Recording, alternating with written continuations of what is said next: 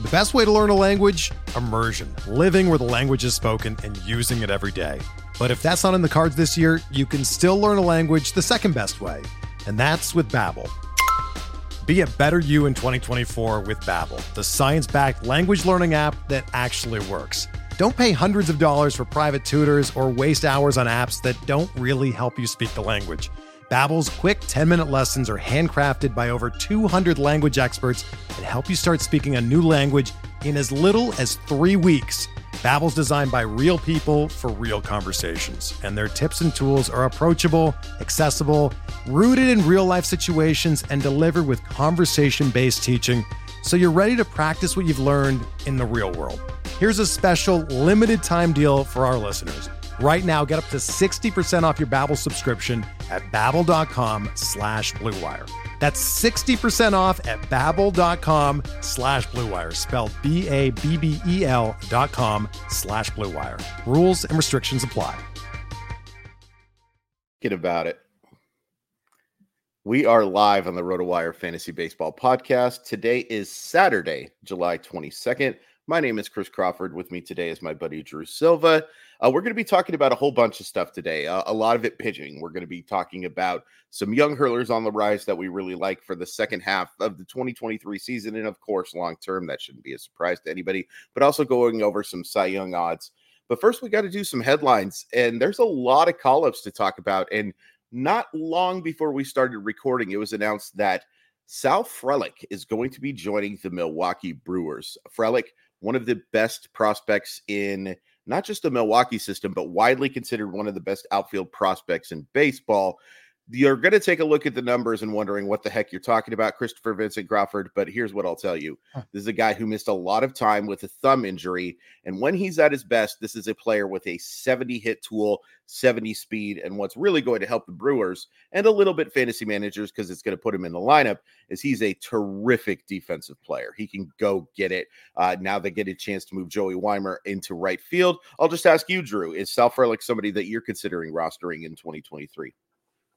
You, you, the the talent comes out far more in, in what he did in 2021, 2022, like his right. his first foray into pro ball. Like last year, a 331 average, 883 OPS, uh, and 557 plate appearances between high A, double A, triple A. Rose really fast through the Brewers system with that hit tool. Um, he's got some speed. I, I don't yep. think the power is quite there yet. No. Um, I mean, the numbers this year have not been good. I mean, you explained it. There, there have been some injury issues. He's, I, I don't think he's someone I, I would rush out to get. I, I think he's a really like well-rounded, competent hitter. Doesn't strike out much. Um, is going to make a lot of contact and use that speed well. But and and hey, and, and that Brewers lineup, we've talked about how underwhelming that Brewers lineup usually is on a night to night, day to day basis. If he's hitting at the top of the lineup and using that speed, I could see him, you know, taking on like mixed league mixed league fantasy value, but he's not someone I would like overspend on. I don't think he's quite there yet to the point where he's going to be like a a ready made significant fantasy contributor. So I kind of go back and forth on this. I, I, I think I would be adding him, and only because of the hmm. fact mm. that I think that he has a chance to help in three categories. I think he can help in average. I think he can help in stolen bases, and I think he can help in runs. Just for some context here, like again, he missed a bunch of time with the thumb injury, and I wonder if it was bothering him a little bit before and maybe a little bit after. But last year in 46 games with Nashville, this dude hit 365, 435, 508. Like there's no question about like the talent here there's some ups and downs. If he's if he playing in a slugging percentage league type of thing, he might hurt you a little bit more than he helps right. you. Um, and I don't think the counting stats are going to be there for homers and RBIs, but I do think that stolen bases are going to happen. I'll be curious to see where he's hitting in the lineup. I don't think hitting in the bottom is so bad. Hitting behind Christian Yelich this year is not such a bad thing if he's hitting eighth or ninth it's a little bit of a risky one, but especially if you need help in that stolen base category, or maybe looking for a little bit of a uh, uptick in average. average. I, yeah, I think Frelick yeah. is somebody that I would consider targeting. Uh, a couple of pitchers are going to be making their debuts pretty soon too, Drubert. Um, let's talk about uh, Jackson Wolf making his debut for the Padres. Yeah, that's coming up on on Saturday night.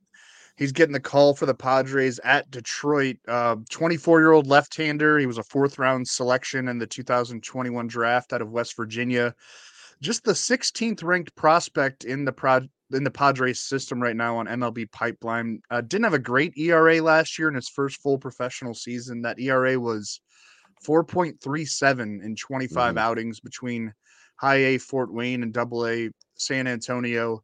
Uh, but he struck out 142 batters in 129 innings last year. He's lowered that ERA this year while repeating at double A, a 3.39 mark through 17 starts, 104 strikeouts in 85 innings, only 20 walks, which is super encouraging. You know, it's a leap going from double A to the Padres major league rotation, but we've seen that with with some high level pitching prospects in in modern baseball. It's not that crazy of a jump. Um, and the Tigers' offense is terrible. That's going to be his first matchup. They're very near the bottom of the MLB team rankings and OPS and a, a bunch of other offensive categories. Um, Wolf might get multiple starts too uh, if Michael Wacha is out for a while. The Padres have an off day next week and, and can roll with a four man rotation. So maybe he gets sent right back down immediately. Um, but Wacha's battling these shoulder concerns like uh, over the last couple of weeks. It's been a lingering issue for him throughout his career, really, or like at least in the last several years.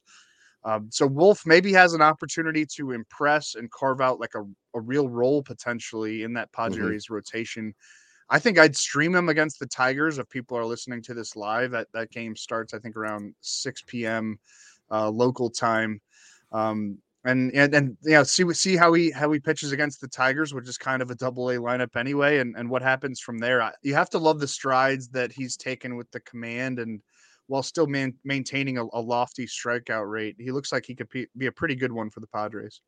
Yeah, he's an interesting name to keep an eye on for sure, and, and an arm that a lot of people liked in his draft class, and you know a bit of a slow developer, but I think that he's made some strides this year, and uh, friendly matchup uh, going up against that uh, Detroit lineup for sure. Uh, another guy who's going to be going up against making his MLB debut, and it's funny you mentioned uh, Wolf being ranked 16th in the prospect pipeline. You're not going to find Allan Winans ranked anywhere, but he has been very good this year for AAA Gwinnett and is going to make his MLB debut against Frelick in Milwaukee. Uh, Winans so far this year in 18 games, 13 of those starts with AAA Gwinnett, has a 2.81 ERA, an 89 to 25 strikeout to walk ratio, over 102 thirds innings. Uh, a really interesting story. This guy was a 17th round pick out of Campbell University yes, it's a university, not just a soup. Uh, actually, been to a lot of games down there because uh, when I lived in Virginia, they they, they play a decent quality of baseball, and there's been some quality prospects that have come out of the Big South from there. Was a Rule Five draft pick by Atlanta, but not the Rule Five you're thinking of. It's the minor league portion of the Rule Five draft he's an interesting story and i think it's it's fun. He is not someone i'd be looking to stream. This is a guy who barely gets his fastball over 90 miles per hour. This is not a person with elite secondary stuff. He does have good command and that will certainly help. I would be willing to take a, a look at him you know like just see what happens here but i wouldn't be shocked if this is a one-off and I, i'm sorry to be a velocity you know what a snob. That's what we'll call it a velocity snob you got to throw hard in this league. It's very hard to get away with not throwing hard in this league. And unless your command is elite, unless you are just pinpoint with where you want the ball to go, not just throwing strikes, but throwing strikes where you want to go, it's very hard to have success in Major League Baseball. I I agree. This is probably just a, a little stopgap start for him.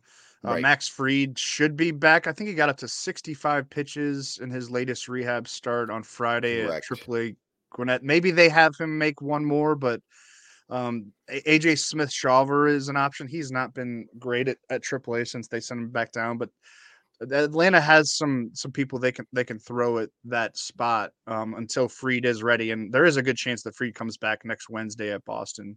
Um, I'm kind of expecting that. So, yeah, I. He's not a guy that I would be rushing out to to grab or even even stream. Um, some a couple of injury notes before we get into this big pitching discussion. Uh, Corey Seager suffered a right thumb sprain on a slide into second base on Friday night against the Dodgers. He's not in the Rangers lineup Saturday, uh, but they haven't placed him on the injured list yet, which is a positive. X rays were negative for any structural damage, so maybe it will turn out to just be a minor blip. Um, when healthy this season, Seager has legitimately been one of the very best hitters in all of baseball. A 350 batting average, 1044 OPS. He had his 15th homer of the year Friday before exiting, up to 58 RBIs through 66 games. Um, it seems possible, like uh, maybe even probable, that he's also held out of Sunday's series finale against Los Angeles, but uh, hopefully he can safely be pl- plugged back into fantasy lineups leading into next week.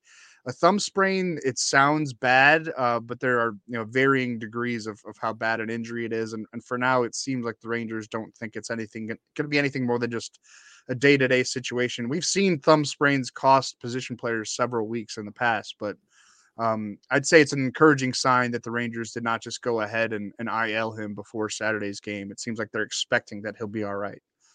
Yeah, here's hoping because Corey Seager's just one of my favorite players to watch in baseball. That swing is so pretty, can do everything on the field. Uh, underrated defensive player. Everybody keeps waiting. When the heck is this guy going to move to third base? And he just turns out to be totally fine there. He's not quite as good as the guy that I'm going to talk about, though. Uh, Dansby Swanson. Uh, Dansby Swanson has missed some time with uh, Drew, remind me what that injury was with Dansby Swanson again, um, because my page just uh, died on me. That's that's just it's fine. Dansby Swanson's coming back, and that's the important thing here. Uh, has after signing a massive contract, uh, hit it hit not great numbers 258 343 409 but there have been some real flashes there has provided 10 homers so it's been nice to see some pop from that shortstop position big thing here is the defensive uh bump that you're going to get for the Cubs. Like this is one of the elite defensive players in baseball, already a 1.4 defensive WAR in just 83 games according to Baseball Reference.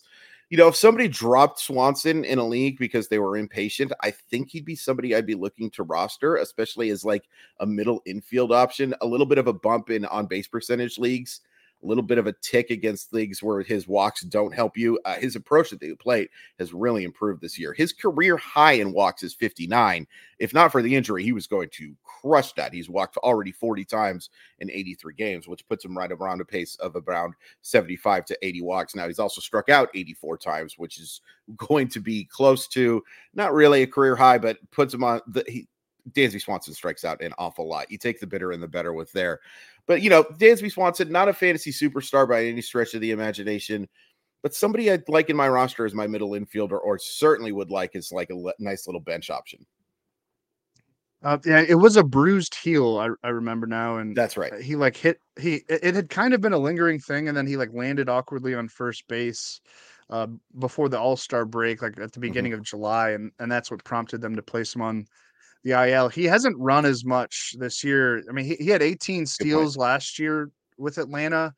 Um, and you were thinking with the bigger bags, maybe this is yeah. going to be a, 20 stolen base, possibly 20 homer shortstop. Um, I think he's going to miss on both of those targets, yes. uh, part, partly due to, to missing some time.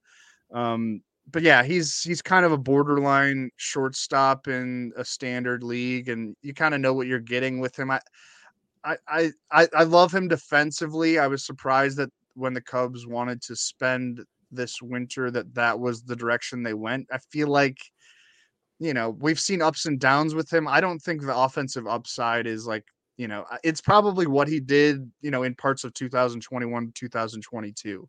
I don't think he's going to like s- suddenly be a 30 homer hitter. Um, and in fantasy, you want the stolen bases to be there. They haven't really been there this year. And with the heel acting up, like maybe it's still something he's going to have to manage. I don't see him like running a ton down the stretch either, but um, yeah, he's shown better plate skills, and hopefully it will at least get you some homers and some RBIs and some run score the rest of the way. And let's not forget, Dansby Swanson's dad's name is Cooter. And if you are going to hmm. roster somebody, that's as good a reason as any. Uh, we're going to be talking about a whole bunch of pitching stuff, but first we are going to take a quick commercial break. So we know the weather can impact how far a ball can fly, but we never know what all that heat and humidity or cold air is really doing to the ball. The Home Run Forecast Index gives us an easy way to determine how good or bad the air is for ball flight. The index is calculated by measuring stadium specific weather conditions and is displayed on a scale from 1 to 10, 1 being the most unfavorable for good ball flight and 10 indicating the most favorable. There is a strong correlation between the index and the number of runs scored per game and the number of home runs hit. Games that have the highest index of 10 for the whole game average over 10 runs and 2.8 homers over the course of the year. An index is created for each game so you can see what it will be in any stadium and how the weather's influence might change over the course of the game, as well as the wind direction. Right now, you can get access to the HRF premium site for only $5 a month and see what the index will look like for every hour of every game. Go to homerunforecast.com now to sign up. We're driven by the search for better. But when it comes to hiring, the best way to search for a candidate isn't to search at all. Don't search match with Indeed. Indeed is your matching and hiring platform with over 350 million global monthly visitors, according to Indeed data, and a matching engine that helps you find quality candidates fast. Ditch the busy work. Use Indeed for scheduling, screening, and messaging so you can connect with candidates faster. Leveraging over 140 million qualifications and preferences every day, Indeed's matching engine is constantly learning from your preferences, so the more you use Indeed, the better it gets. Join more than 3.5 million businesses worldwide that use Indeed to hire great talent fast. And listeners of this show will get a $75 sponsored job credit to get your jobs more visibility at Indeed.com slash BlueWire. Just go to Indeed.com slash BlueWire right now and support our show by saying that you heard about Indeed on this podcast. That's Indeed.com slash BlueWire. Terms and conditions apply. Need to hire? You need Indeed. When you need mealtime inspiration, it's worth shopping Kroger, where you'll find over 30,000 mouthwatering choices that excite your inner foodie. And no matter what tasty choice you make, you'll enjoy our everyday low prices, plus extra ways to save, like digital coupons worth over $600 each week. You can also save up to $1 off per gallon at the pump with fuel points. More savings and more inspiring flavors make shopping Kroger worth it every time. Kroger, fresh for everyone. Fuel restrictions apply.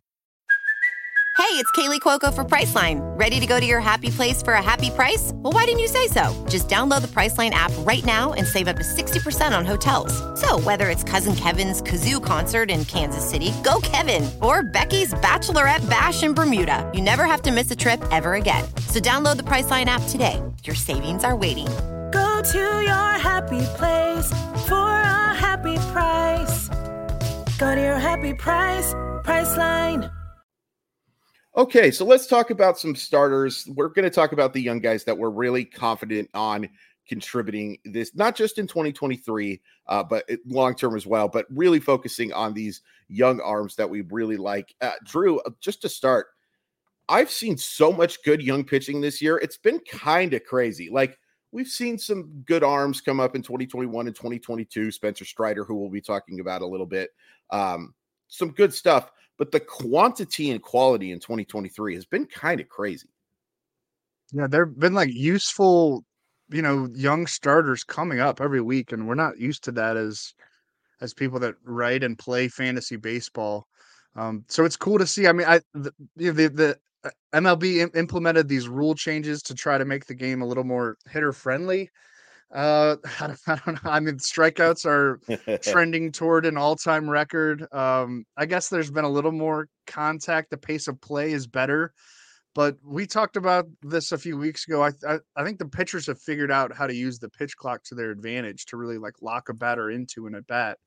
Um, and and I, there's just a lot of arm talent, you know, coming up through the minors and and even guys that like aren't were never like top 100 prospects have come up mm-hmm. and, and been in, impactful major league starters. So it's nice to get some new blood. I, I feel like when I was making out my, my list for for this like theme that we were going to do for this show, I was like, there's a lot of names here that I bet my you know parents who like baseball and watch baseball they watch mostly the cardinals I've never heard of like sure um but are are guys that are like m- making real not just my parents but like a casual sports fan has probably never heard of that have you know taken real strides and and um and are providing useful fantasy production and I, I think we'll continue to do that down the stretch um you want me to start with with my sure. first pitcher on the rise and Please, I, I tried you. to go a, a, yeah a little bit off the beaten path like we're not gonna say spencer strider's you know a pitcher on the rise i think that's yeah. i think that's been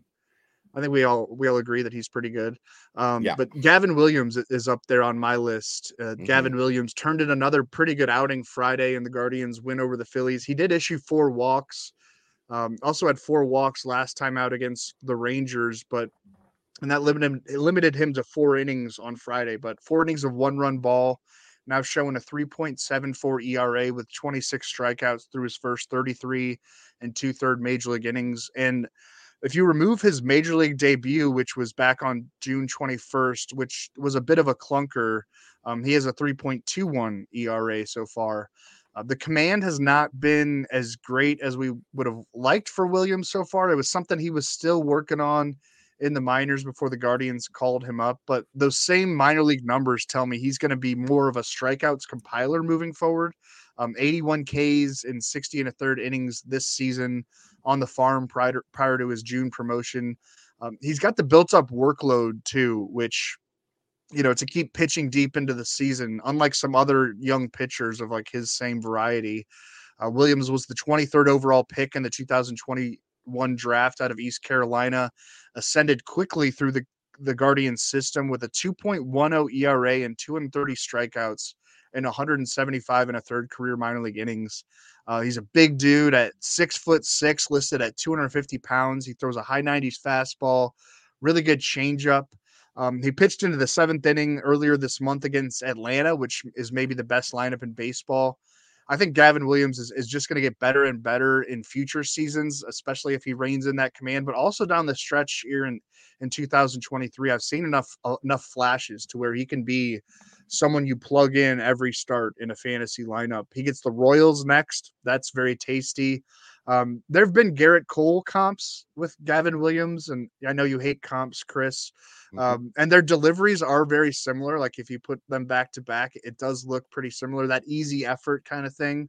Uh, but I, I just say that that works. That's going to really work for well for Gavin Williams long term in you know continuing to to grow into a pitcher that can show better command, that has this swing and miss stuff, um, and and can stay durable. Hopefully, you never know with pitchers, but it seems like he he doesn't put too much stress on his arm uh, the way he throws the ball. Let's pump the brakes on the, the Gerrit Cole comps probably, but yeah, I'm I'm very high on on Gavin Williams' upside, not only long term, but I think over these final two months he can be really effective. Yeah, I like Gavin Williams. By the way, for those watching, my headphones literally just died. I'm glad that I could just move over to the uh, speaker uh, system on my computer. What can you do? Um, I- I- somebody asked this question, so I'm going to change my order a little. bit. By the way, I love Gavin Williams, but I hate that comp so much. Why are we comparing starting? know, pitchers? I Uh, know. but I'm glad you brought it up. It, it's it's very interesting, and if you watch them pitch, there's a similarity too. I'm sure there's been a bunch Yeah. of uh, pitching ninja guys who have shown a bunch of stuff. and- and- Overlays. yeah, Yeah. overlays and stuff like that. It's it's very similar. Uh, but since somebody asked, is Andre Munoz a drop right now? Andre Munoz is somebody I was going to bring up anyway. I think on the contrary, I'm a big fan. And look, I'm a Seattle Mariner guy, so I get to watch him play an awful lot. But I like a lot of things about Andre Munoz. Number one, the fact that he throws as hard as anybody in baseball is certainly something to like. And number two, that he has a wipeout slider. But here's one of the reasons why I really like Andre Munoz for 20, the rest of 2023. I'm not sure Paul Sewald is going to be a Mariner for the rest of 2023. Uh, it is a seller's market for relievers right now, and the Mariners are still in this thing, but maybe not so much in this thing in a week or so. There's a lot of teams ahead of them right now, and Paul Sewald is going to be somebody that they can get a pretty penny for, I think, and sell high on for a guy who is a good pitcher, but probably not part of their long term core, even though he's one of the more popular players.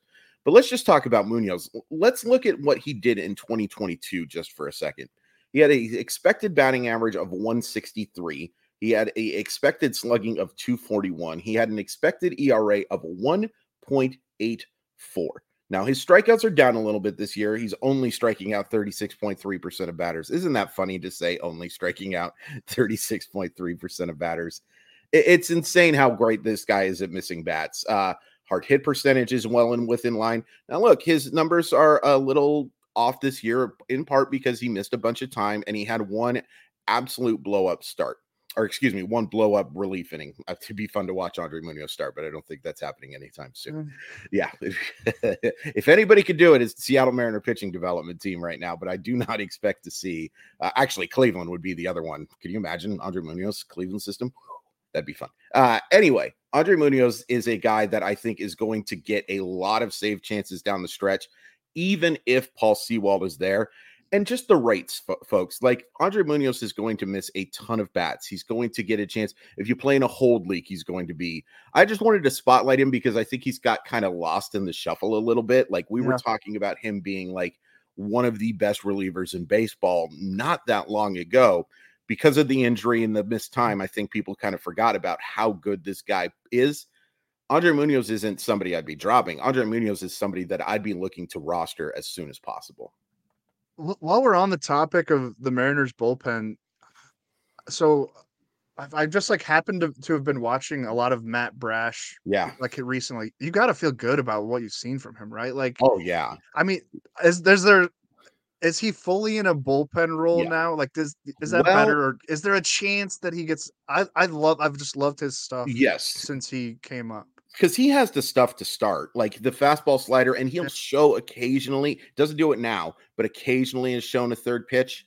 So what happened with Brash is they were talking about lengthening him and giving him a chance to compete for a starting spot. It was never going to happen because if you remember, the Seattle Mariner rotation was as full as anybody else.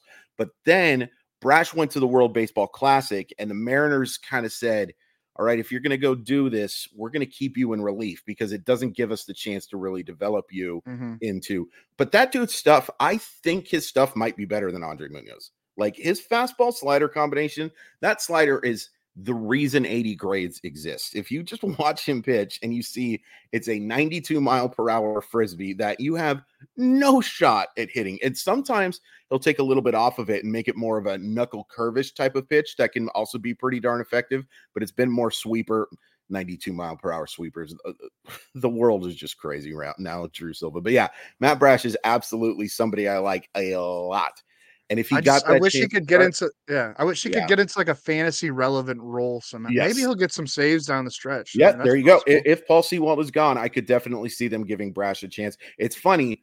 Um, if you take a look, his numbers are extremely misleading for a very long time. And Drew, I'm talking a long time, like 40 to 45% into the season, he had a batting average balls in play above 500. Mhm. So his his numbers were extremely inflated. That ERA of 3.3 doesn't come close to tell you how good Brash has been. No, he's been and he's been on a dominant run lately. Yeah. Like uh and and it looks the part too. Yes, I I, for I I I love him and I, I wish that he'd get some yeah, just I wish he'd he he'd I mean I'm with the strikeouts, I guess alone he Yeah. could have some value. If you're playing in like a deep a deeper league and I, I don't I don't I don't think he's a bad pickup speculative ad in case No. they trade Paul Great call. Yeah, Great call. thank you. You're welcome. Am I up now? Yeah.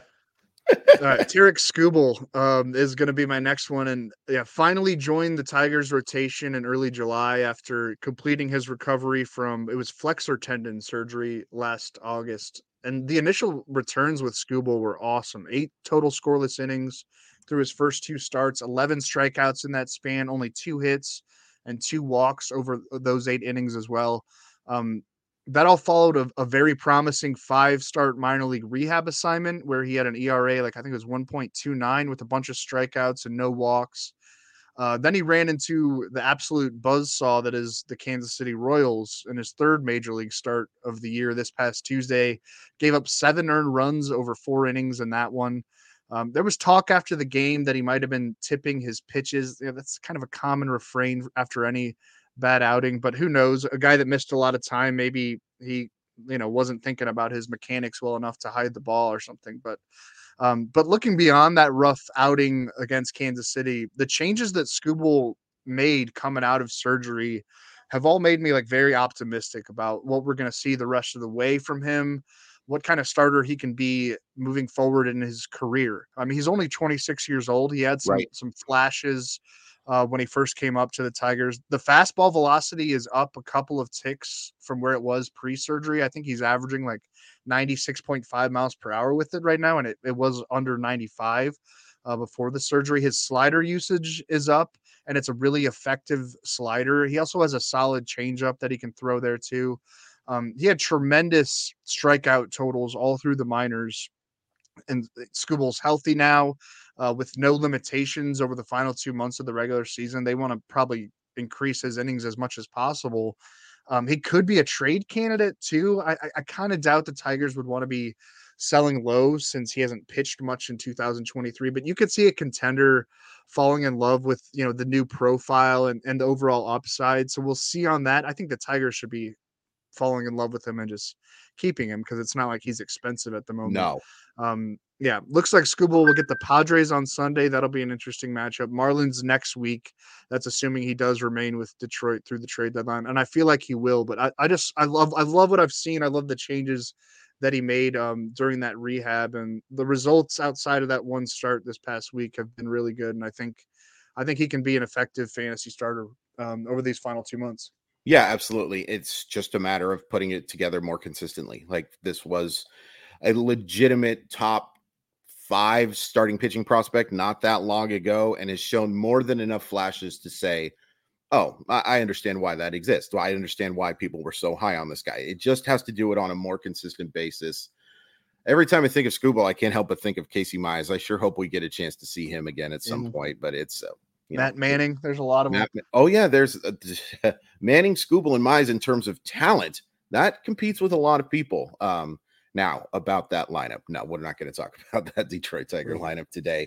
Uh, good one to stream against, as we mentioned earlier. But uh, yeah, I'm going to go, I'm going to just continue my backwards trend and talk about uh, another reliever. And it's another reliever who doesn't get a lot of save chances, but I'd be rostering Yennier Cano if you can, man. I know that this is not the typical.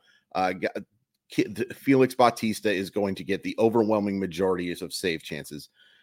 But you just take a look at what Cano has done as a 29 year old, by the way, who doesn't quite fit the youth that we're talking about.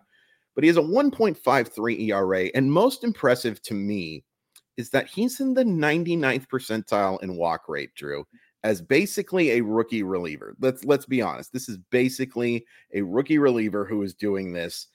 And he, but you take a look at some of the other numbers 93rd in expected ERA, uh, 85th in expected slugging. He's excellent at avoiding barrels. He gets pitchers, he gets hitters, excuse me. Thank goodness he don't, we don't have to watch pitchers hit against him. He gets hitters to swing at pitches outside of the strike zone. He has a strong fastball. He has a 91 mile per hour changeup that can make people look silly. And the slider is not bad. He probably needs to throw that pitch actually a little bit more, in my personal opinion, but he has the arsenal for success and he's shown it this year like the thing that's nice about Cano is is that he is a guy who can give you not elite strikeout totals, but he can certainly help there. He's going to help you in ERA and he's going to help you in whip. He is going to have clean innings. He is not going to issue any self-inflicted damage. And if you're looking for help in that category, and look, Drew, at this point of the season, it's kind of time to start targeting category stuff. Like it, yep. it's no longer it's no longer early. We are well over the halfway point. We are closer to the two thirds points than we are to the halfway point at this point. That was a lot of points. Uh, but yeah, Yennier Cano, Cano is absolutely somebody I'm rostering, not over like a legitimate closer or a legitimate ace, but over back end starters and over guys who you're just hoping to get saves, the Justin Lawrences of the world, all due respect Give me the Yennier Canos over those guys. He's faced 175 batters and issued six walks. That's like, crazy. You love that. yeah. Um, yeah, just just to help you with the rate stats. And you know, he's gonna get some saves here and there. He's got four already. It's true. Um, Felix Bautista will will need some nights off. And I, yeah, I, I think he's gonna be a, a, a useful fantasy arm down the stretch, even in, in non holds leagues. He's he's looked tremendous. Real quick, I uh, wanted so to say this year. I wanted to say something about uh, Felix Bautista. Uh, I had a chance to see that guy in person not long ago. That is a massive human being, like mountain, uh, absolute mountain of a man. Like he needs to change names with Bryce Montes de Oca because Montes de Oca means mountain of geese. Felix is the mountain of geese, man. That is the absolute largest pitcher that and Kenley Jansen, you know, the comps to him have been forever. That's a big dude Yeah. Uh, Bautista's the guy that I want in my four spot for for my NBA lineup. That I want that guy banging against those guys to grab me some rebounds. I just had to bring up that's one of the largest human beings I've ever seen in person. And now I will let you talk about Andrew Abbott. I'll make him an, an edge rusher too. there Um, you go. Yeah. Yeah, Andrew Abbott, you brought up what, what a rise for for him, and I was locked into that start that he made on on Thursday afternoon against the Giants. Just had it on while I was working, and he looked great. Like it it wasn't like the best stuff that I've seen from him, but just super comfortable and and absolutely cruised. It was against that Giants lineup, which is you know easy to navigate, but eight Right. scoreless innings, only one hit allowed, two walks, six strikeouts on 106 pitches. Um, 106 pitches for eight innings is, is pretty good in modern baseball. He actually got a standing ovation after uh, the seventh inning ended. Everyone just assumed he was done, but came back out for the eighth and went one, two, three, I think on eight total pitches uh, to get a second standing ovation. And then his day was finally over. um, Abbott now has a, a 2.10 ERA, a 0.92 whip, 57 to 18 strikeout to walk ratio through his first 55 and two thirds major league innings, a five and two record in nine starts for a Reds team that hasn't been great out of the All Star break, but is, is certainly a young team on the rise. Um, Abbott had like one ugly outing. It was at Milwaukee earlier this month, like the beginning of July. Uh, but everything else has been dominant. He had a 12 strikeout game against the Padres. Um, also pitched into the eighth inning of that one. He's passing the eye test for me um, in terms of like a guy that looks like he belongs. Uh, the command has consistently improved since he was taken in the second round of the 2021 draft out of the University of Virginia. Um, just you know the, the the command, the strikeouts now at age 24, throwing from the left side. His his fastball only averages about 93 miles per hour, but his sweeper is excellent. That that buzzword, the sweeper, but he throws a really good one. Uh, a curve and changeup as well. He has the pitch mix and the control to be a really effective major league starter long term. And and heck, he's doing it right now. Um, gets a sort of revenge start against the Brewers early next week, who, who beat him up uh, in early July, and looks like that'd be Tuesday facing off against Corbin Burnes. That's a Mm. marquee NL Central matchup as far as NL Central matchups go. um, not to toot my own horn, I did recommend Abbott fairly early on in the process here, and I have been, um, you know, I'm, I'm good at this sometimes. Sometimes I'm We're all real proud of you. Thank you so much. Yeah, there's a lot to like about him. It's it's not the most elite stuff, but he commands Yeah. it so well, and it's um to use another podcast's name, it's effectively wild too at times. Like he he will miss his spots, but he has so much movement on those offerings that it doesn't matter, and he knows that you're going to chase. Hitters chase. It's 2023. There are a lot of hitters that are willing to go expand the strike zone. That's existed forever. But I've been really impressed with what Abbott's done. That I wish he had a different home park. Just uh, it would just be nice if he was playing in uh, Yellowstone instead of Great American Ballpark. But that's totally I'm totally fine uh, with the fact that he's going to give me um, success more often than not. You just have to be prepared to take some homers with it. Uh, another young starter that I wanted to profile, and it's another Mariner. Thanks for doing a pitcher one, because if we did a hitter one, Drew, we would not be talking a lot of young Seattle Mariner talents. And Mhm. unfortunately for you, there's not a lot of St. Louis young starters that we want to profile uh, as well. Um, That's the truth. by the way, we keep hearing a lot of talk about the Cardinals and Mariners talking about trade stuff. I'm very curious to see. Um, Jordan Walker for Prelander Berroa is going to be a really interesting trade, and I can't wait to have you on to talk about it afterwards. Yeah, that's Wow. Interesting. yeah, I want to talk about Bryce Miller, who look, if you take a look I- at yeah, Bryce well, hey, I, I want Bryce Miller. For, Yeah, I mean, we could we can match up on a trade for that. I think we could match up on a trade there, but you cannot have him. Like you take a look at Bryce Miller's ERA of 3.5, and that's certainly good. It's not a bad ERA whatsoever. Let's take away two uh, games against the Yankees and the Rangers, where he gave up 15 of his 27 runs. 15 of his 27 runs this year came in two starts against, at a time, a good Yankee lineup. Well, not good, but certainly better because they had that Aaron Judge guy playing and one of the best lineups in baseball in the Rangers. His fastball spin is in the 98th percentile, which look, that, that's impressive again altogether. It's a four seamer. There are not a lot of people who have that kind of fastball spin with their four seam fastball. And you'll watch Miller pitch and you'll be like, why is this guy just throwing the ball down the middle of the plate? It doesn't matter where you throw it, you can't pick it up. There's just so much spin and it's hard to hit and it's hard to make hard contact against. The Savant page suggests that there's been a little bit of fortune with him. Um, his average X velocity is well below average in the 11th percentile. He does give up some hard contact here and there. He will get some barrels as well, but he throws strikes. He pounds the strike zone, which is kind of surprising. It was not the profiling necessarily showed in Double A, but he has so much movement on his offerings. I've been extremely impressed with Miller. And the nice thing about Miller is, too, uh, I wanted to mention Bryan Woo kind of in this section as well, who I think has been excellent. Yeah. Bryan Woo is all but assuredly going to be shut down very soon. He has never thrown before this year more than 57 innings in any season, and that includes college. So you're asking him to double what he's done is basically right, and that's only going to be 114 innings and already at 82. It doesn't sound like Bryce Miller's getting the shutdown too soon here, which is big because you're going to have him in the lineup.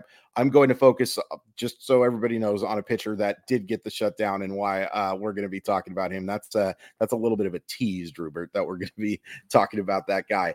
But Bryce Miller's been really impressive. Has a decent defense behind him. I wish that the offense was better so you could be more talking about the win chances. But outside of two absolute stinkers, he's been as good as any young starter in baseball.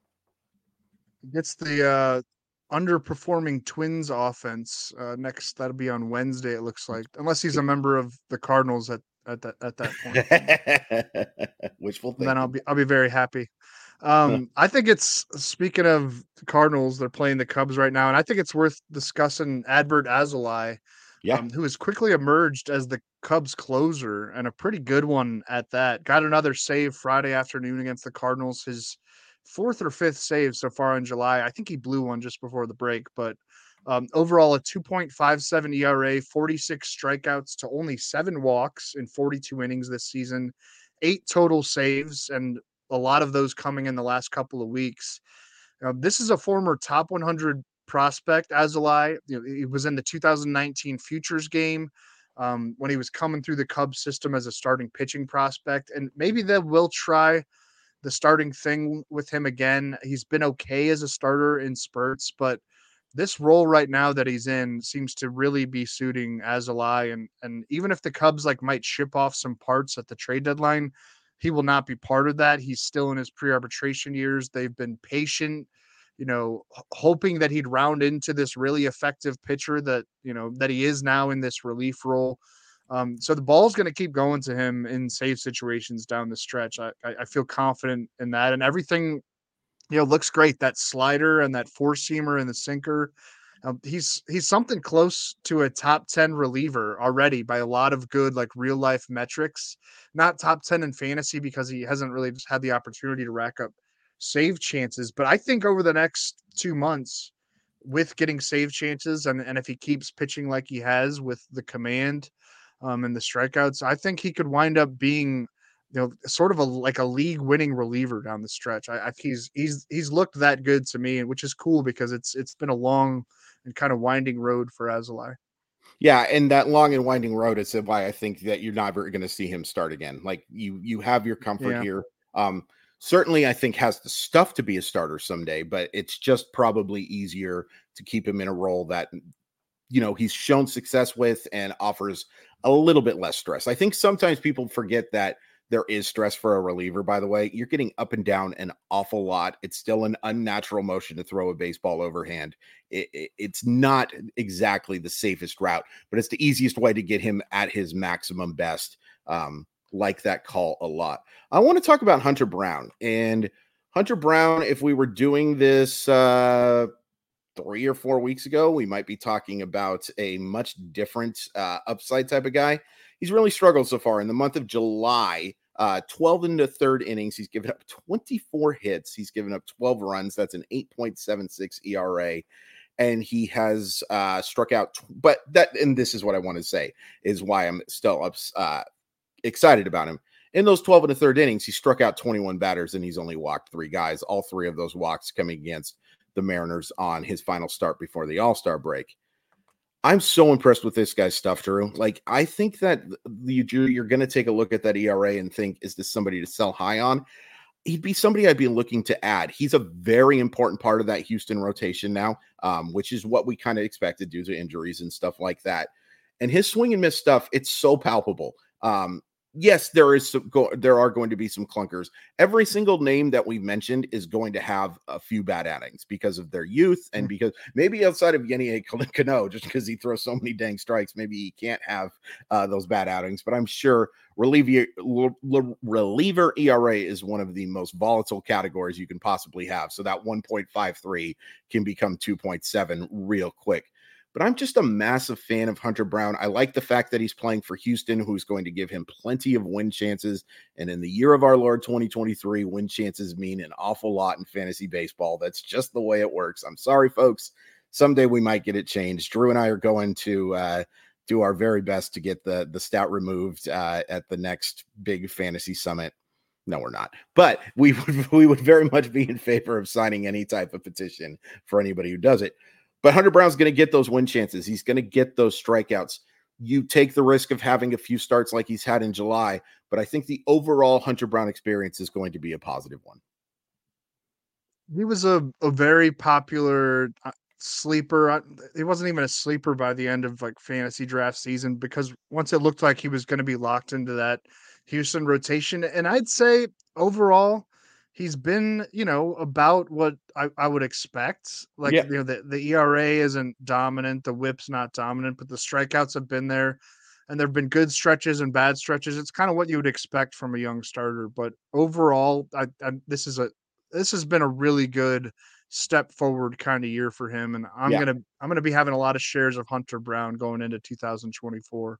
Sure. No doubt about that. Um, here's a, kind of an under the radar name Steven Wilson, who's in a setup role right now with the Padres. Um, I don't think the Padres are going to sell or like do a lot of selling. They're what four games under 500 as we talk here on, on Saturday afternoon, uh, but playing a little bit better. And obviously, with a ton of talent, enough to maybe make a charge into the NL wildcard hunt. But would they consider trading Josh Hader like at a total high point for yeah. Hader, which is saying something because he's been great in a lot of years, but he's been really great this year and he's going to be a free agent. Um, I would bet the Padres are at least listening. Like maybe they feel like they can still get into the playoffs, but do they need Hader and is it worth risking just losing him to the free agent market? Um, I don't know. Robert Suarez is back. He was activated from the 68 day injury list uh, earlier this week. He missed the entire first half of the season after signing that big contract with the Padres to, to return to San Diego over the winter. Um, you know, hopefully he's right. He might not be right. You know, he, he had an arm injury. Uh, but then there's Steven Wilson, too, like who, you know, isn't a well known name to the more casual fan or even casual fantasy manager, but this year, a 2.70 ERA, 42 strikeouts in 40 innings. He's given up only 23 hits. Um, he's finished three games, no saves yet. But if, if Hader does get dealt, that could very well change, especially if the struggles that Robert Suarez had on his minor league rehab assignment carry over into his major league work. The Padres would need a reliable ninth inning guy, and, and Wilson could be that guy. Um, uh, again, I, I, think people are I don't think people have like really been paying attention to how solid Steven Wilson has been, even going back to his rookie year last year. Yeah. Um, and that he could be a fit for more high high leverage looks moving forward. It's not a name you need to go out and grab for sure, but just keep an eye out of if the if those Josh Hader trade rumors fire up in the next 10 days. It might be a smart move for the Padres to do. I know they feel like if they could get into the playoffs, they could be a dangerous team, but they also have to be realistic. And um, if they can get something for Hader, like some some serious prospects, I think that they might do that. I think so too. I'll just say that if if AJ Preller, if you're listening to this, and I know you are, I, I we we know that you're a big fan of this podcast, and we really appreciate mm-hmm. it. If you are trading Josh Hader, you better get some relief help with him too. Like, I, go get your prospects and yeah. stuff like that, but get somebody who can help you this year as well because the National League wild card is a cesspool, Drew. Like we've talked a lot about the divisions being so bad. Like that third wild card spot right now, heck, even the top two wild card spots right now, all due respect to your Arizona Diamondbacks, who you've loved, they're starting to show some wear and tear. The Giants did have Yeah. a seven game winning streak and they followed it up with a three game losing streak. Cincinnati has played some flawed baseball. Like you just take a look at the the last 10 of, of these teams, most of them are four and six or three and seven. There is a lot of opportunity here still for San Diego to get in. And once San Diego's in, they're as talented, I, in my opinion, as any team in baseball. Uh, one of those teams that is still in that wild card hunt is the Miami Marlins. And I think you might have heard this, Drew, that they sent down Yuri Perez. I just wanted to focus on Yuri Perez real quick Mhm. it stinks. I hate this situation so much. Uh, I understand it, especially for a 20 year old who does not have a whole lot of innings worked in. But I still hate it because he, he was pitching. Like, if you take away that absolute disaster of a two thirds in of innings start, this guy's ERA was like 1.5 or something like that before that outing. And it's still pretty darn good. I'm absolutely still rostering Yuri Perez. Even if he comes back in a relief role, I'm still excited about Yuri Perez because of the rate stuff. And the rate stuff is going to matter more when Yuri Perez is up. He's going to be a huge helper in categories. And how many guys can you say that are available on the waiver wire, Drew, that have remotely the upside that Yuri Perez has, right? Like it's it's a little bit the family guy, a boat's a boat, but the mystery box can be anything you got the boat. Yuri Perez is your boat. Keep him on your bench. It stinks that you're going to have to wait a little while. Uh, It's not clear what the heck the Marlins' plan is for this guy. They sent him down and he hasn't. No, that's the problem. that's that's the yeah, hardest part about it. Without question, is that the fact that you don't know what's going to go on. But there's very little doubt in my mind that he's going to come up again, pitch, and pitch well. And if you have to Yeah. wait two or three weeks, heck, if you have to wait until September, what are you getting over these next five weeks that can come anywhere close to what Yuri Perez can provide you? Yep. I, I wanted to mention Zach Eflin in, in this list too. He's just been great for Yep. the Rays, and you know credit credit to them for being aggressive over the winter. And what was it a three year, forty million dollar contract, which is a big check for that Rays organization. Um, dominated the Orioles again on Friday. Yeah. Uh, but I wor- I worry about like him running into a wall. This is a big increase in innings for him. You know, Sure. operating as a, a, a traditional starter after being more of a swing man in his you know his years in Philadelphia, especially his final year. I'd maybe consider like selling high on him in fantasy if you're in just a standard re- redraft league. Michael Lorenzen's a similar story to Eflin getting a chance to work as a normal starter with the Tigers. He's got a 21 and a two third scoreless inning streak right now. It's coming off his first career All Star nod, but Detroit is going to trade him. Um, they'll trade him to a contender, which is intriguing for fantasy purposes. Yeah. Um, but he, he's seen a big workload jump. Does he run into a wall at some point too? I, I love what Eflin and Lorenzen have been doing, but um, they'd be more in probably the sell high territory for me, um, That's a- rather than guys that are that I feel like are on the rise for the stretch run. Yeah, I think that's a really good call with both of those guys. Both have provided plenty of value, but unlike the guys that we just talked about, they are more the sell high guys than the guys that you definitely want to have on your roster. Uh, let's talk about some Cy Young stuff, Drew. Uh, I am kind of fascinated. Drew posted the uh, odds here. Now, look, it's still July 22nd, so there's time to go. But normally, and I could be wrong here, I feel like we have a pretty prohibitive favorite in at least one of the leagues. Not this year, Drew. There are a lot of guys here that are in striking distance according to the odds. Um, the American League and National League. I'll let you go over them just because this is uh, this was your baby that you put together. But I am fascinated by how many arms are so close in this race.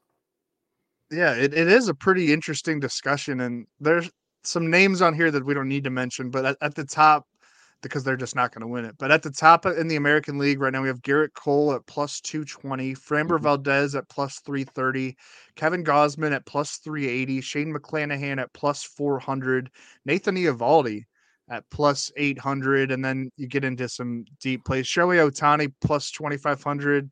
Uh, Luis Castillo plus 2,500, Sonny Gray plus 9,000, and then it's a lot of 9,000s.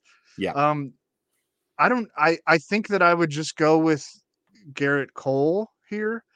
Um, I, Shane McClanahan could do it. Like if, if he's fully healthy, um, and gets the strikeout total back to where it can be, down the stretch. I, I, I would throw a dart at him. Kevin Gausman's just so solid too, though. I feel like he's he's like a, really nice play at at plus 380.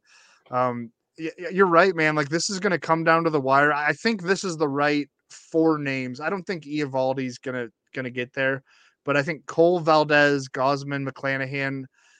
Which one would you take considering those odds? I, I feel like a goal at Cole at plus 220 is actually kind of a nice value bet. It is a nice. You're getting plus odds. yes. Yeah. I would be looking to, to be honest with you, sprinkle a little bit on all four of those guys because of the fact that I'm getting hmm. plus odds. I like Gausman a lot. And I think the thing that might help Gausman, it shouldn't matter, but I do wonder if the fact that I could see the Yankees falling out of this thing, Drew. I do wonder, Yeah. and I don't think Toronto flawed roster has been a bit of a disappointed offensively. I think they're a playoff team, and I think the fact that Gausman has been close a few years also plays into this factor a little bit as well. I would say this too 25 to 1 for Shohei Ohtani and Luis Castillo is at the very least intriguing because look, Castillo, when he's been on, has been as good as anyone in baseball. And Ohtani's numbers, you take a look, have been phenomenal. And if the if the Angels are in this thing, and I really, even as a Seattle Mariner fan who wants the Mariners to make the playoffs so flippin' bad, I want the Angels to be in playoff contention. I want Shohei Ohtani to get a chance to pitch in October. And if he's going to get a chance to pitch in October, you're going to see him on the mound an awful lot more than I think that we have so far, especially if you're the Angels and you're really not that concerned about what the long term thing is. If you don't think you're going to get this dude signed, by the way, stop Yeah. asking. Shohei Ohtani's not getting traded. Shohei Ohtani, unless the Angels just absolutely fall apart, Shohei Ohtani is not getting traded. You do not trade the real Babe Ruth. You you don't do it. It just doesn't happen. Uh, I'd rather have it could it could curse the organization, but they're gonna lose him anyway. I don't. It's a tough call, man. Uh, it, it's, oh, so look, I, personally would go get the bag. I would trade Shohei Ohtani and get whatever the heck I wanted. Like you can have Yeah. whatever you want for Shohei Ohtani. I personally would do it, but there's the marketing They're, thing. they're not gonna do it. They're Yeah, not going They're to do not it. gonna do it. It's not going to happen. I hope I'm wrong, honestly, because then I can stop rooting for the Angels. It'll be it'll be nice for me not to uh, root for the Los Angeles Angels. But I think at 25 to 1 for both those guys, that's intriguing. Yeah. Sonny Gray at 90 to 1 was kind of appealing as well, but I think it really is down to these four. But all four of those guys, you can make such a good case for. Um, in the National League, Drew, uh, I'm looking Yeah. at these odds as well. It is kind of seem like it's a two man race right now, but there's some other guys Mhm. who have a shot. Yeah, Zac Gallen plus 220 is the the favorite right now. Spencer Strider at plus 250. Blake Snell plus 425. He's been in a in a real groove lately. Um, Logan Webb plus 700. Justin Steele plus 1800. Uh, Clayton Kershaw plus 2200. Marcus Stroman plus 2500. Corbin Burnes plus 2500.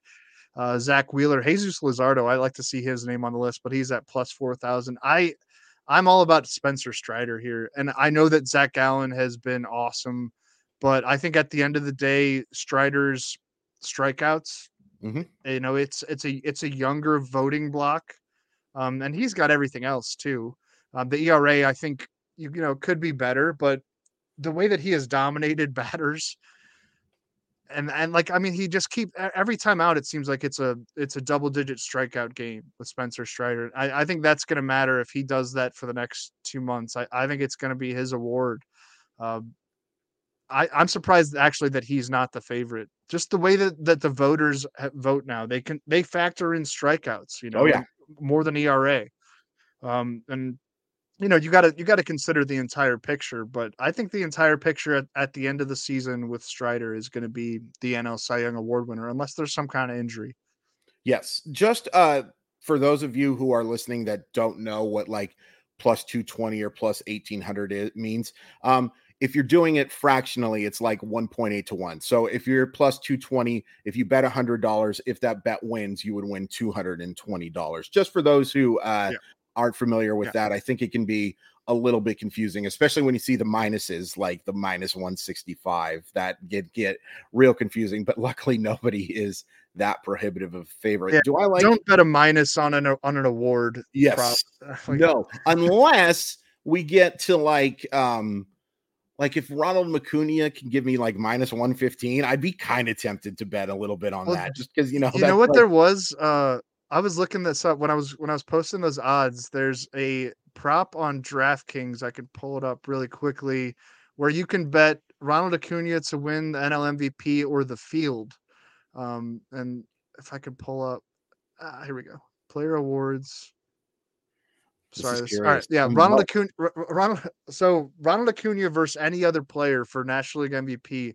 Acuna is minus five fifty or any other player any other player is plus 390 wow. i don't i mean if, if you're gonna sprinkle a little bit on any other player you're hoping that acuna gets hurt which i don't like That's to the thing. I'm live my I- life that way I am knocking on so much wood right now that that is not around because we do not want that. But let's be honest, that would be the thing that you'd be betting on is unfortunately is or just a disaster of a second half. I guess is possible, but that guy has been so good and so talented that I can't imagine. Uh, I'll be curious Yep. to see. I'd be curious to see if there's a Carroll versus the field in NL Rookie of the Year as well. Just just because you know he's been so good this year, and I'll all good. All due respect to guys like Kodai Senga and a few other guys, I imagine he has. to there be is a there is a carroll versus the field uh if- so yeah national league rookie of the year carroll to win it is minus 500 any other player is plus 330 Yeah. you know Elly De La Cruz is at plus 400 alone Mm, Um, that's a you know what, but like if you look at the the the players that are behind them, it's gonna be Carroll or Cruz. It's gonna be Carroll. Yeah. Um, but I don't know, maybe something happens to him because after that it's Matt McLain at plus three thousand, Francisco Alvarez at plus three thousand, guys who are who are not gonna win it. So it's I don't know. I- Yeah. If if you're uh, someone who's betting rooting for an injury, I'd put the plus four hundred on Elly De Cruz rather than any other player at plus three thirty. And if you are somebody who's betting on an injury, please do not talk to me uh because we probably don't have a whole heck of a lot in common. But it is Who's gonna win it? In, who's gonna win it in the AL though? J- uh, Oh. Josh Jung probably. Ma- Masataka Yeah. Yoshida, Gunnar Yeah. Henderson. It's Yeah. War really loves Gunnar Henderson. They do. Yeah. I th- and I think that's ultimately especially and there will be a narrative too of the fact that though that barring a significant collapse, the Orioles, heck, the Orioles are probably going to win the division, to be honest with you. The the Rays. What about the Rangers though? With Jung, Yeah, I mean, yeah, I that's a good point. That's a good that's point. a I- narrative too. yeah, that'll be that is a really interesting one. Maybe we can talk about that on the next show. What we would, would like to look at for uh the uh, Let's do that. NL. That sounds like a plan. I love when a plan comes together. Real quick, uh, yeah, Spencer Strider for sure. That would absolutely be what I would be laying my chips on. I, I love Blake Snell as a person, and I think that it's been awesome to see him strike out. I don't know if I'll ever trust Blake Snell. Like he, it's Yeah. just so hard. There's so many blips on the radar that can just absolutely destroy you. And I like Zac Gallen a lot too, but I just think that the strikeouts are so good and with Strider and the fact that he is I don't know, a little bit better story. Maybe he gets the Cy Young the year. A lot of people think he should have won Rookie of the Year last year, Drew. A lot of people Mhm. believe that that should have been his award. Maybe this is his uh comeuppance. Uh, maybe that's a little bit of a weird word to say, but whatever. Uh, let's talk about some streamers for tomorrow before we close, Drew. Um, who do you like for uh, Sunday? Uh, and can you actually give somebody a good player this time? I know, I know. Um, yeah, Tyler Anderson gets the Pirates on Sunday. This one has to work uh, in Anaheim. he hasn't been he hasn't been close to the pitcher the Angels maybe thought they were getting when they signed him to that three year contract over the winter. Had a two five seven ERA and 178 innings last season with the Dodgers. He's had a 5.17 ERA through 87 innings here this season with the Angels. This is just typical Angels stuff, but he's pitched a lot better lately. Uh, the strikeout rate is up overall, facing an easy to navigate Pirates lineup. I think he gives you some ERA help, um, some strikeouts, and, and a good shot at a win. Tyler Anderson's my pick. Yeah, let's see if I can actually win one of these against you, Chris. Uh, I, I think you might have a decent shot because I'm throwing a shot in the dark. I'm going to go with Luis Medina.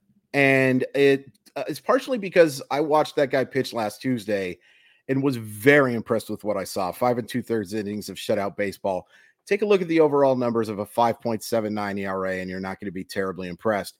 But this was a guy who a lot of people thought was one of the most underrated and had as high of a ceiling for a starting pitching prospect as anybody when he was a member of the Yankees. Now, injury stuff and the results so far this year for a very, very, very, I don't know how many varies I could possibly say bad baseball team in the Oakland Athletics. I'm going to stop calling them double A Midland. It's just not nice. And those players are trying their heart outs, baby. But I like Medina. And I think the Houston Astros lineup, while certainly better than Oakland's, is beatable. I think it is a team that you Oh, yeah, can get the is. for. And uh, I he's coming off a really impressive start, and there have been just enough flashes of brilliance that look, if you're somebody who likes to take risks like I am, uh, why not give Medina a shot? And it's at Oakland too. Yeah, I, Yeah. I, I actually really like that play. Like a lot of foul territory. You're probably going to win again, and yeah, well, whatever. well, whatever, man. Like you've, you've got nothing going on. You have plenty of time to update these, edit these, and put it together. What we do, what we don't tell people is that Drew actually goes in and manually edits every single podcast for RotoWire, and he's just looking for a little bit of a break. And uh, I, I have to cut a lot of your nonsense. You know, so it's, it- it's tedious. It's tedious work. uh, release the Snyder cut, release the Chris Crawford actual full podcast. Uh, that's going to do it for us. Oh, by the way, real quick, it's not going to do it for us. Go see Barbie. Barbie is incredible. It's one of the funniest movies I've seen in a long time. I wanted to do the Barbenheimer uh, double feature. Uh, I wasn't able to because I had a four and a six year old with me, and they probably would Oh. not enjoy three hours of a nuclear war movie directed by Christopher Nolan. But I'm going to go see that on uh, the IMAX screen at the Pacific Science Center because I need to see that on the biggest possible screen. But Drew, go see Barbie. It is hilarious. It features the funniest last line of a movie that I've ever seen in my entire life. No was just- spoilers, dude. I I'm not like going to tell you. I It's feel like just the, the last line. It, it seems perfect. actually hard to spoil a, a Barbie movie, but Yeah. I'm a big Greta Gerwig fan. oh, she's perfect. Um, She doesn't miss. So I'm, I'm, She I'm gonna go see it. she sure. doesn't miss. By the way, she's writing the Snow White movie right now for uh Disney, so that should be very interesting as well. So it's okay. Get, For, get that bag, Greta. Get that bag. Uh, real quick, since somebody asked, uh, their daughter's eight years old. Is it okay to take your daughter to see Barbie? Yeah, I think so. There's some innuendo stuff, and there's going to be some um gender stuff that probably goes over her head. I don't want to. uh Your daughter might be a genius. I could just tell you my six and four year old nieces didn't understand what was going on in terms of that as well. But it's beautiful. It's funny. It's mostly clean fun. There's just a couple of spots. Um, I turned this into a movie review podcast, and I knew I would do it someday. Uh, thanks so much for everybody who's been listening. Uh, follow us on Twitter. I'm at Crawford underscore MILB. Drew is reluctantly at Drew Silv. Rate and review the show if you like what you're hearing. Hit that subscribe button as well. And make sure you check out every single day a new episode from RotoWire and their fantasy baseball podcast. It's been fun. Me and Ryan will be back tomorrow. See you guys soon. Everyone is talking about magnesium. It's all you hear about. But why? What do we know about magnesium? Well, magnesium is the number one mineral that 75% of Americans are deficient in. If you are a woman over 35, magnesium will help you rediscover balance, energy, and vitality. Magnesium supports more than 300 enzymatic reactions in your body, including those involved in hormonal balance. From functional medicine doctors to mental well being and female hormone experts, we all know that magnesium is the one mineral to improve all aspects of well being and health. But which one? Magnesium Breakthrough from Bioptimizers, the trusted choice recommended by leading experts with seven best absorbed forms of magnesium to ensure your body receives the support it needs for overall well being. Go to bioptimizers.com slash balance today and use code BALANCE10 for 10% off. Support your journey to wellness at B-I-O-P-T-I-M-I-Z-E-R-S dot com forward slash balance. Magnesium Breakthrough from Bioptimizers, your foundation to optimal health and vitality.